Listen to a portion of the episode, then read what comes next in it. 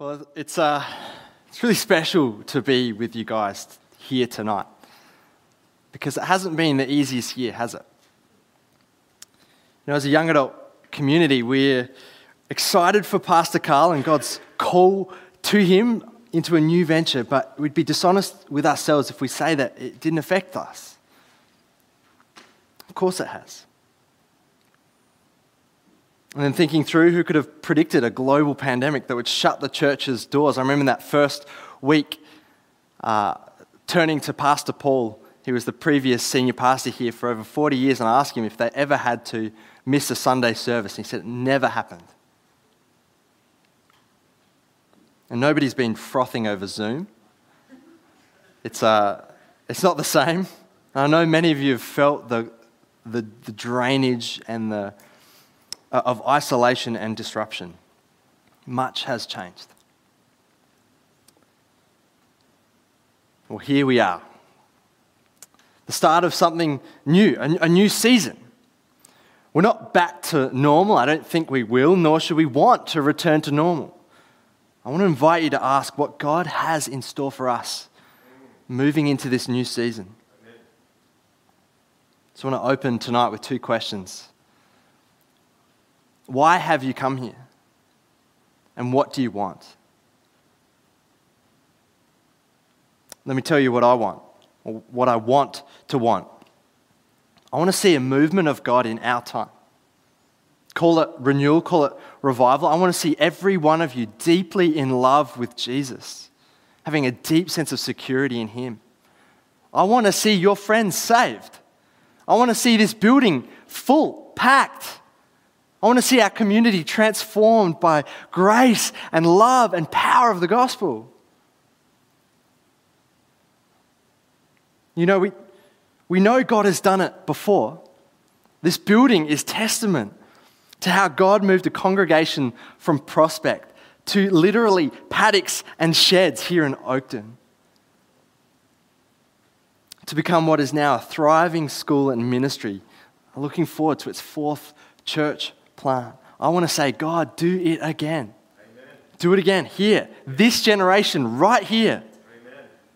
Us. A movement of God in our time. You know, we can't manipulate this, and I know that we can't uh, manufacture God into moving. I can't look at my calendar and kind of schedule the time when uh, renewal will happen. But what we're going to look at tonight, what we can do is posture ourselves in such a way that we align ourselves with God's patterns for renewal. I want you to picture with me, come with me. We're sitting at my dinner table and I'm trying to feed my son Ned. He's just approaching two. And he's resisting. He's resisting being fed his dinner. He's got a, a toy, either like a car toy in his mouth, and so I can't get any food into him, or maybe he's turned aside, he's looking out the window and he's, uh, he's caught his eye on a bird or something. And he, I just, I can't get his attention. I can't feed him. Our posture matters to receiving. The way we posture ourselves matters to receiving. And that's it. That's the question I want to ask as we step into this season. How can we posture ourselves to receive from God? To align ourselves with His pattern of renewal?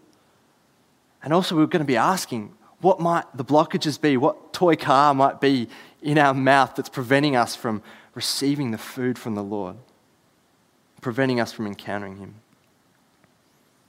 Well, tonight, as we open Habakkuk again, I want us to learn the lessons of preparing for renewal. You know, Habakkuk looked around at his people and he, he grieved over the wickedness and unfaithfulness.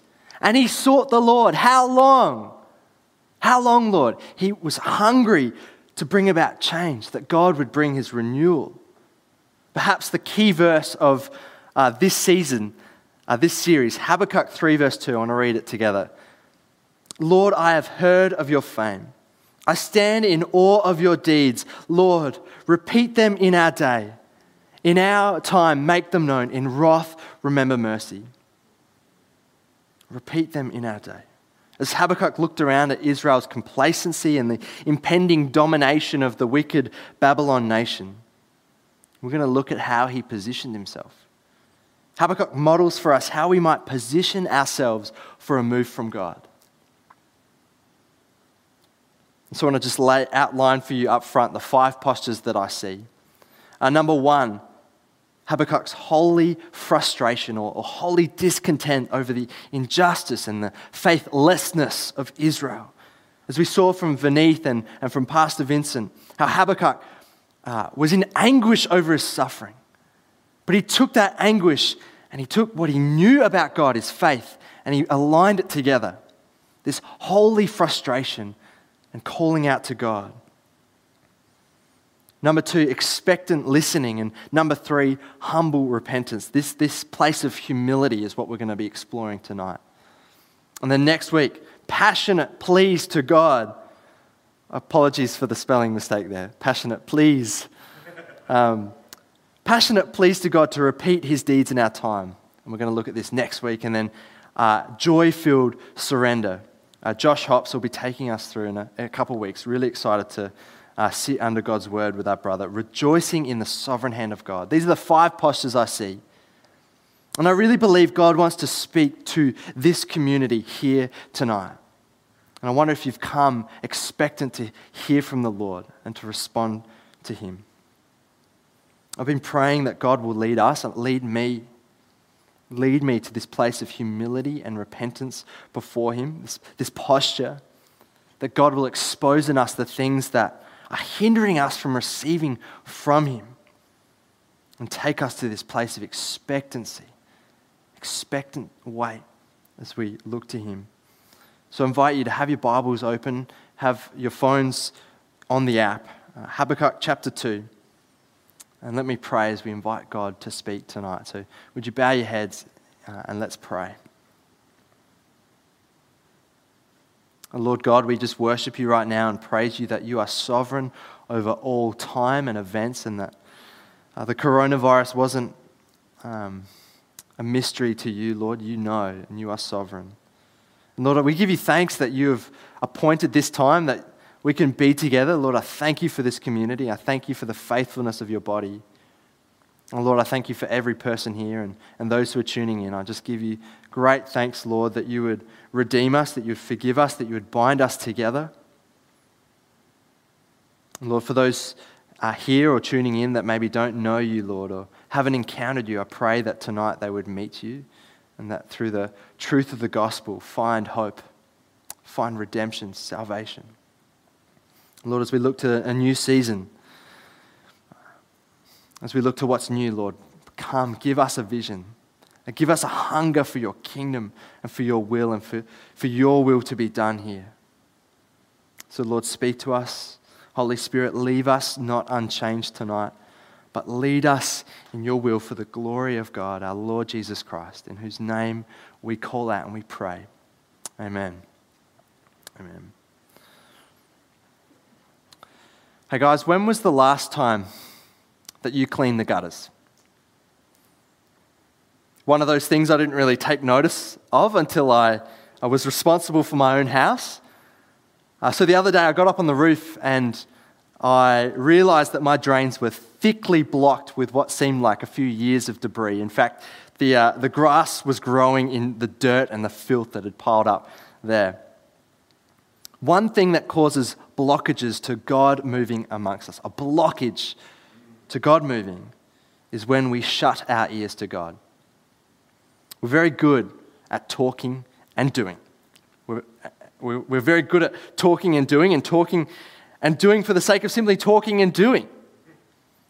We're very good at being the Christian and talking the talk. We're not so good at watching and waiting, listening, listening to God. And listening to God in such a way that we expect to hear from Him. When was the last time you prayed. And when you did pray, what did you expect God to answer? Did you expect God to answer your prayer? Let's take a look at Habakkuk as he moved from his honest questions, his, his, his anguish, and his crying out, his complaint. And he moves to expectant listening. Habakkuk chapter 2, verse 1. I will stand at my watch and station myself on the ramparts. I will look to see what he will say to me and what answer I am to give to this complaint. Picture with me Habakkuk rising from his knees, wiping the sweat and the tears from his face from hours in prayer with God. He leaves his room. He silently walks over to the watchtower. He climbs the stairs to the top. He looks out over Jerusalem and across the countryside. He opens his ears and he waits. He waits and he listens, expecting an answer from God. What amazing faith this prophet has. For all his complaint and anguish, he knows that there is nowhere else to turn but God. Nothing else will give him the answer that he needs. Only God. And he believes God will speak, waiting and listening for God. The Bible is full of faithful men and women who not only prayed and sought the Lord, but also waited for him, listening for his voice. Expectant listening. Expectant listening is a posture we need to adopt if we can expect God to speak to us. what does this expectant listening look like? I want to give you three things. Firstly, it takes time. Habakkuk stationed himself, he packed a lunch. Listening would require time and attentiveness. As we consider what it is God wants for us, as we ask Him to lead us, as we call out to Him to move amongst us, are we going to take the time to stop and listen? To stop and listen. Secondly, expectant listening calls for quietness. To be still before the Lord. To stop the chatter and the distractions. In order, uh, it was likely Habakkuk was alone on his watch, and he needed it to be this way in order to focus his attention to hear from God. I want to share with you a moment in the book of uh, Genesis where Jacob is fleeing his brother Esau and he stops to rest and he lays his head on a rock. In, in his sleep, as he's sleeping, God appears to him in, in this amazing dream with this powerful vision of angels and this ladder between heaven and earth and an assurance of God's covenant blessing, his promises to bless the nation that would come from Jacob. And we read this in chapter 28, verse 16. When Jacob awoke from his sleep, he thought, Surely the Lord is in this place, and I was not aware of it. Surely the Lord was in this place, and I was not aware of it. So we need to ask, where might God be present and speaking, and we are simply unaware? because we haven't stopped long enough to listen. To ask God, what are you doing here? To watch, to be quiet. An expectant listening requires perseverance. Uh, the Lord answers Habakkuk and he says this in verse 2. He says, Write down the revelation and make it plain on tablets so that a herald may run with it. For the revelation awaits an appointed time. It speaks of the end and will not prove false. Though it linger, wait for it. It will certainly come and will not delay. See, God has an appointed time when He will speak and he, when He will act. When He needs to speak to us, He will. And so, in faith that God will speak, we persevere in our waiting. It may take me weeks, it might take a month, it might take a year, it might take 10 years. And not many people know that before accepting the call to come and be the youth pastor here at City Reach, I'd actually enrolled for a ministry apprenticeship with another school under a chaplain. I told Timon this, but he recommended I at least consider. Uh, the next day, not knowing, so did uh, Pastor Lawson a day, a day later, and then after that, Jeremy as well encouraged me to consider. Meg and I prayed, we prayed earnestly, and just felt for a few weeks total silence from God. I had no clarity which way to go. And at this point of uh, silence and listening, I remembered that a few months before this, I'd received an email totally out of the blue from one of my past church elders I remember reading this in this season. The email started with this uh, It is rather late, 11 p.m. here, I know. But as I was praying in bed tonight, I felt the Holy Spirit tell me to get up and write to you. I hadn't spoken to this man for a couple years. You know, our circles didn't cross. So my ears certainly perked up. After some encouragements and some reminders of Scripture, he said this, and this is what I want to uh, share with you. He said, I don't know the details, but I believe that God is telling me that in general terms, there's a part of you that is currently unsure or uncertain of the direction that you should be taking with ministry. I believe that God is telling you to stand firm in Him. Keep walking in Him, and He will bring you into the ministry He has for you, even though at present it feels like that sense of obvious hasn't occurred. You know, I wanted that obvious so bad. And so to look and read this just actually kind of annoyed me because I was like, can't you just speak and give me the answer? But uh, I felt it took me a few more weeks of wrestle from this point to come to this place of security that this was what God was leading us into. But I felt God had clearly spoken to Meg and I after waiting, not with the obvious answer that I wanted, but the call to faithfulness and the call to seek his kingdom. And it was what I needed to hear. And tonight, I want to call us as a community to this place of expectant listening to carve out that time in our day, carve out that time in our prayers to be quiet before God. Might be as you're driving to decide to turn the radio off and to pray and to listen, to be quiet, to listen. To do so in faith, faith that God is faithful to his promises. To not give up in our, in our crying out to God,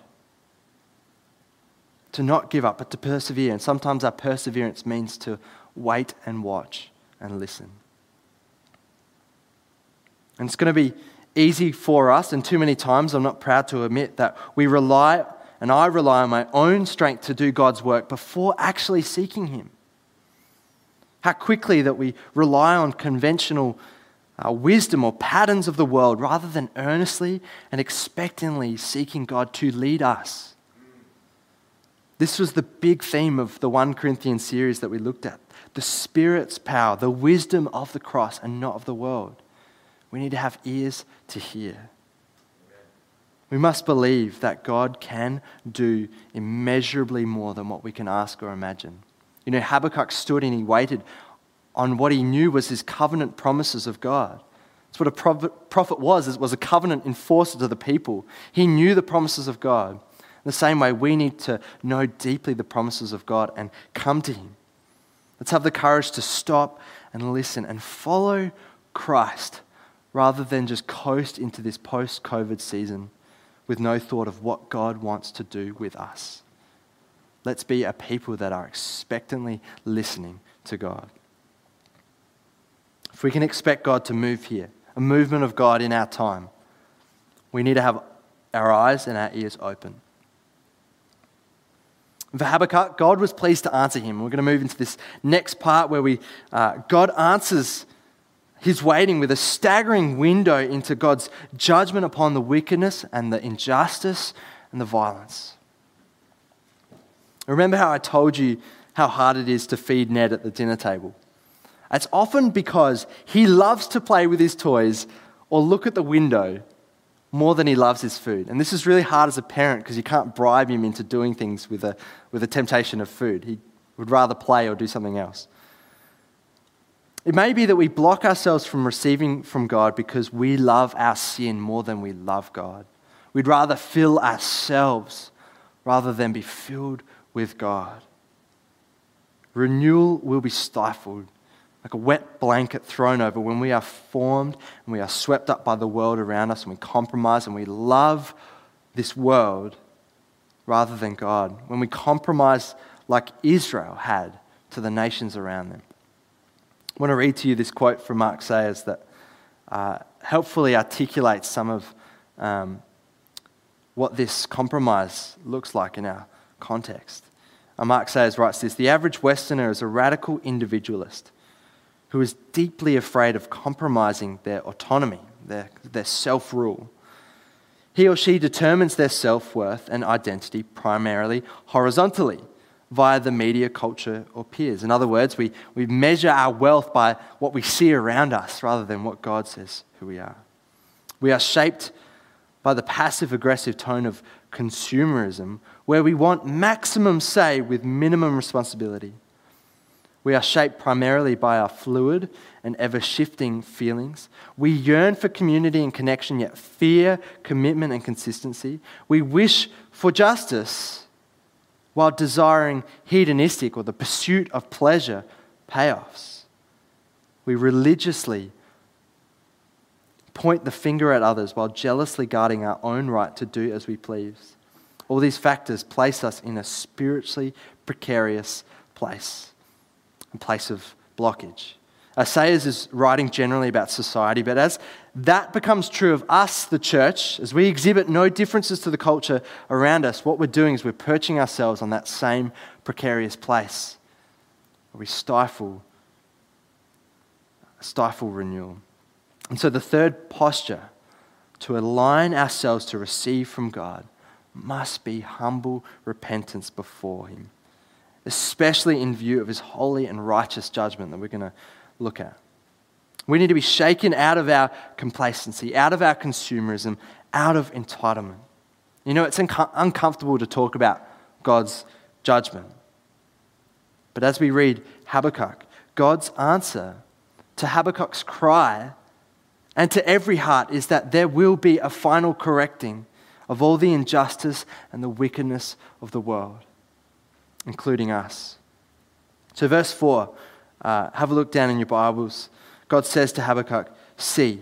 In other words, look here. Here is the vision. And what he sees is a sight, a terrifying sight of God's judgment upon wickedness. God tells Habakkuk what it is that angers him. I'm going to walk through quickly five things that are highlighted that God's judgment comes upon. God firstly brings judgment upon arrogance. Verse 4 See, the enemy is puffed up, his desires are not upright.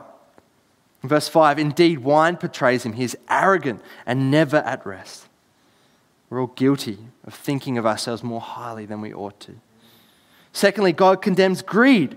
He describes the enemy as greedy as the grave and, like death, is never satisfied. So, too, we need to check our checkbooks. Do they show a place of satisfaction or insatiable hunger for more more stuff? Thirdly, extortion. Uh, verse 6 Woe to him who piles up stolen goods and makes himself wealthy by extortion, extorting others for financial gain. And, and verse 15, a similar theme, we get this awful picture of sexual abuse and extortion. Verse 15 Woe to him who gives drink to his neighbors, pouring it from the wineskin till they are drunk, so that he can gaze on their naked bodies. Essentially, getting someone drunk so that they can sleep with them, extorting them, taking advantage of. When we reduce precious humans made in God's image into objects of our lust and playthings in our mind, we're not extorting them and their identities, their souls for our pleasure. Uh, verse 8 God's justice comes upon murder. Uh, verse 8 For you have shed human blood. You have destroyed lands and cities and everyone in them. And he repeats this same in verse 17 For you have shed human blood. You have destroyed lands and cities and everyone in them.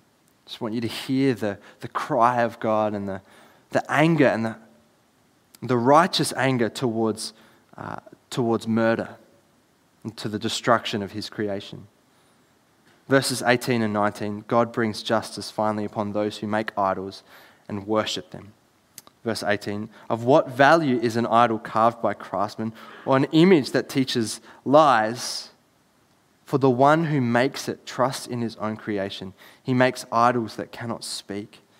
Woe to him who says to wood, Come to life, or to lifeless stone, Wake up.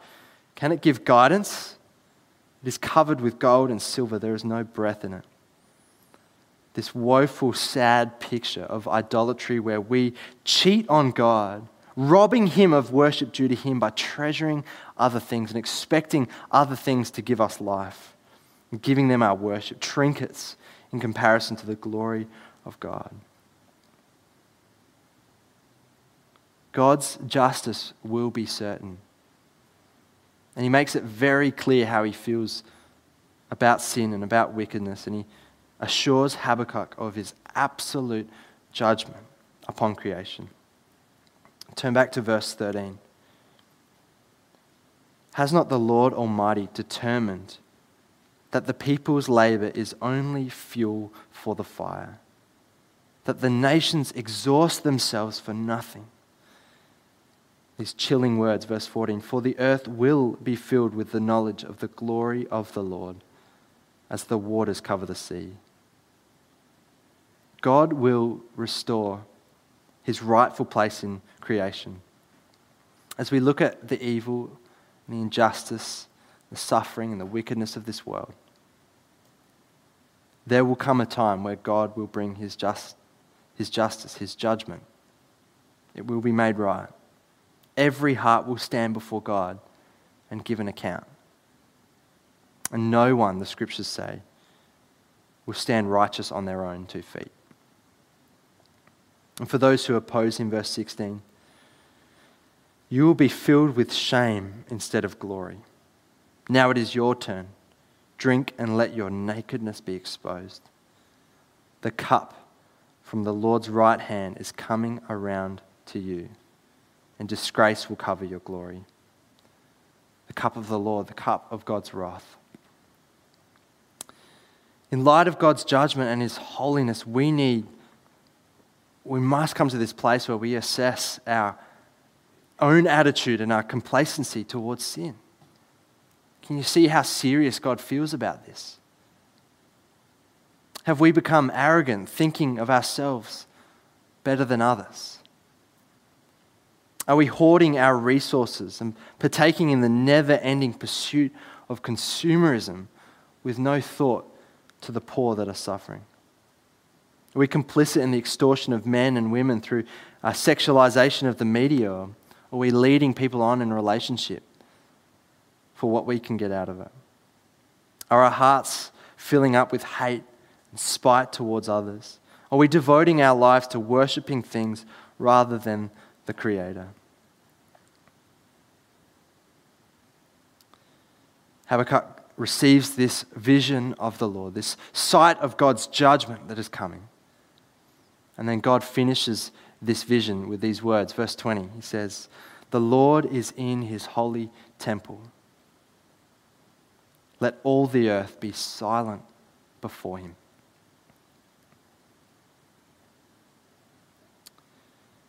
We have no excuse. We have no defense, no leg to stand on. Be silent. Silent before a righteous and powerful and holy and perfect and just God. This posture, our posture to receive from God, must come from a place of humble repentance. We block ourselves when we are complicit with Babylon and arrogant and complacent over our sin. And so, rather, as we come into this new season out of isolation, we need to be honest with ourselves and I need to be honest with myself. Where have I let sin take hold and creep in? As we prepare ourselves for this new season that God is stepping us into, let us do so out of a place of humility and repentance. We're not worthy to receive from the Lord. What hope is there that God will accept us? What hope is there that our positioning of ourselves gives us any guarantee that He will move? We'll come back with me to verse 4. I, I missed uh, this that is so crucial to this passage. Verse 4 See, the enemy is puffed up, his desires are not upright, but the righteous person, the righteous person, the, uh, the person who is right with God, will live by his faith. You see, we were never in a place, never in a place where we could measure up or achieve righteousness by our own works. And God knew this. God, in His justice and in His love, would need to intervene on our behalf. And this is exactly what we see in Jesus. This very gospel that we believe in, that Jesus died for our sins on the cross, he drank the cup. If you look at the cup of verse 16, the, the wrath of God in the garden, Jesus said, Lord, take this cup from me. He didn't want it, it was the wrath of God. But he said, Not my will, but yours be done. And so, in obedience to the Father, in submission, there was no other way. Jesus would drink down to its dregs the judgment, the wrath of God instead of us. In our place, that by faith in his work, our faith in his righteousness, we might be justified and made right with God. This is the gospel. So we read from Paul in verse one, uh, in chapter 1 of Romans, from verse 16. For I am not ashamed of the gospel, because it is the power of God that brings salvation. Salvation, what from? The wrath of God, the judgment that we deserve. That brings salvation, newness, newness of life, and an eternal inheritance in heaven. It says, Salvation to everyone who believes, first to the Jew, then to the Gentile. For in the gospel, the righteousness of God is revealed, a righteousness that is by faith from first to last, just as it is written. And he takes this from Habakkuk, what we've been reading. The righteous will live by faith. This is our confidence. This is our security. This is our hope that God accepts our repentance and our faith. God is faithful, and He is just to draw us in to adopt us as his children. See, that was our position under the judgment of God. No one could stand. In our sin and in our rebellion, even in the past few months, it is only our faith in Christ that gives us acceptance before God. And that is totally, totally sufficient. So, as we posture ourselves in humble repentance, grieving over our sin, we're not left in despair. We have absolute confidence. This is so important, guys. The enemy's going to want to come and uh, cast out. But the work of Christ, the cross, Jesus said, it is finished, it is sufficient. You are accepted, you are loved. And it's going to be such a temptation to come out. And I know that it's been hard sitting on the couch with hours of Netflix, where uni, we can't go to uni, where we've been isolated and temptation and sin has crept in. It's going to be so easy for us to despair and think that we don't measure up and that we are not worthy for God to come and move here. Can you see that we were never worthy in the, in the first place? It's our faith in the work of Christ that He accepts us. So, whatever sin or guilt that you're feeling, whatever failure or brokenness or hurt, come to God. Know that He accepts you. Draw near to God with confidence. So lift up your eyes from yourself. Lift your eyes away from your self doubt and from your self condemnation. Let's look to Jesus and let's get hungry for Him to move here. It's not based upon how worthy we are, rather, we come in humility. We come in awe of a sovereign God. But we also come with boldness because the work of Christ, that the righteous live by faith. So let me ask you again why are you here? And what do you want? You know, I'm tired of just doing church, tired of cold and lifeless Christianity. Instead, I want to be, and I'm calling you to be Let's be a people who hunger for Him to move here, who, who posture ourselves expectantly, waiting for God to answer us. Let's humble ourselves in repentance, being honest, honest to God with our complacency and sin. In faith, let's call out to Jesus to transform us into the community that He wants us to be. That renewal will happen in each of our hearts. That renewal will come to this community, to this church. And this renewal that starts here, starts with you, will go viral, will spread in this community to the glory of God. You know, it's a new season. We're a new generation. Will we do it? Will we clean up the blockages? Will we cry out and posture ourselves in faith that God will come and move here? Uh, I'm going to invite the band up and we're going to close in a minute um, uh, with an item. And there's going to be an opportunity to respond and, and to reflect as the band ministers to us. But I want to invite you either in your heart or if you feel comfortable where you are, just uh, kneeling. If God is prompting you to respond to His word tonight, and if, like me, you want God to move and you want to be in that place of expectant faith, to come to this place of just kneeling. Or perhaps you need to lay down your idols, your sins. You know that this complacency has crept in. And you know that your sins are preventing you from experiencing intimacy with Jesus. Come in faith, knowing that He is good and gracious to forgive you. In light of His holiness and His justice, maybe you need to come to that place of just silence before Him, in awe of a God who is holy. And come before Him posturing ourselves in re- repentance. And I want to invite you to kneel as a physical posture of surrender and faith. And if you feel comfortable, just wherever you are, behind the pews. And as we close with this item, let's use this time to reflect. Let's be honest to God that, you know, what do we want? And I want to want God to come and move here, to give us victory over our sin to come and give us strength and uh, the words to say that our friends would hear the gospel and be saved, that God would move. This place of expectancy, this place of listening.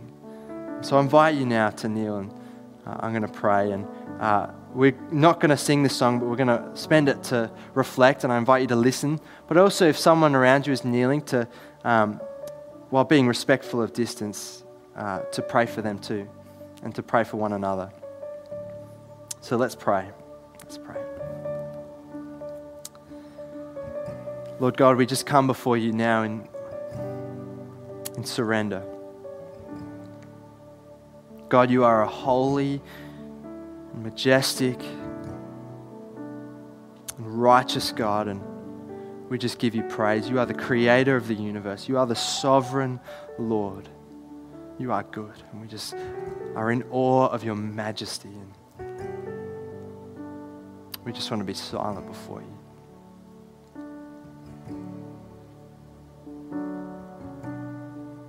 Father, give us faith. Give us expectancy like Habakkuk. Give us perseverance, Lord. Give us open ears to hear. And Lord, we just uh, also want to lay down our sinfulness. Lord, we confess that there's places in our life where we've become complacent Lord, we've just abused the grace that you've shown to us. I'm also mindful of those who perhaps are listening and who haven't encountered you, Jesus, who haven't come to faith, haven't uh, trusted in you for their righteousness. And Lord, if you, if you will, I pray that you would uh, convict them of their sin. But Lord, move them to this place of faith that you accept us by the work of Jesus. So, Lord, would you just come and move in salvation? But each of us, Lord, we just pray. We, we put our faith in your cross. We not in our own righteousness. And we just call upon you, Lord, to, to move here. Move amongst us. Move in this community. Grow us, Lord. Help us to live and to be the people that you have called us to be. So we pray, Lord, move in us again. Do it again, Lord we pray. repeat in our day. We've, we just stand in awe of you, Lord, and we want to posture ourselves, Lord, honor and worship you, Lord. Would you be our vision? Be the Lord of our hearts. We pray this in Jesus' name. Amen. I'm just going to continue in an attitude of, of prayer and, and surrender. And, um, and if you want to sing where you are, seated, by all means, and let's, let's respond in faith.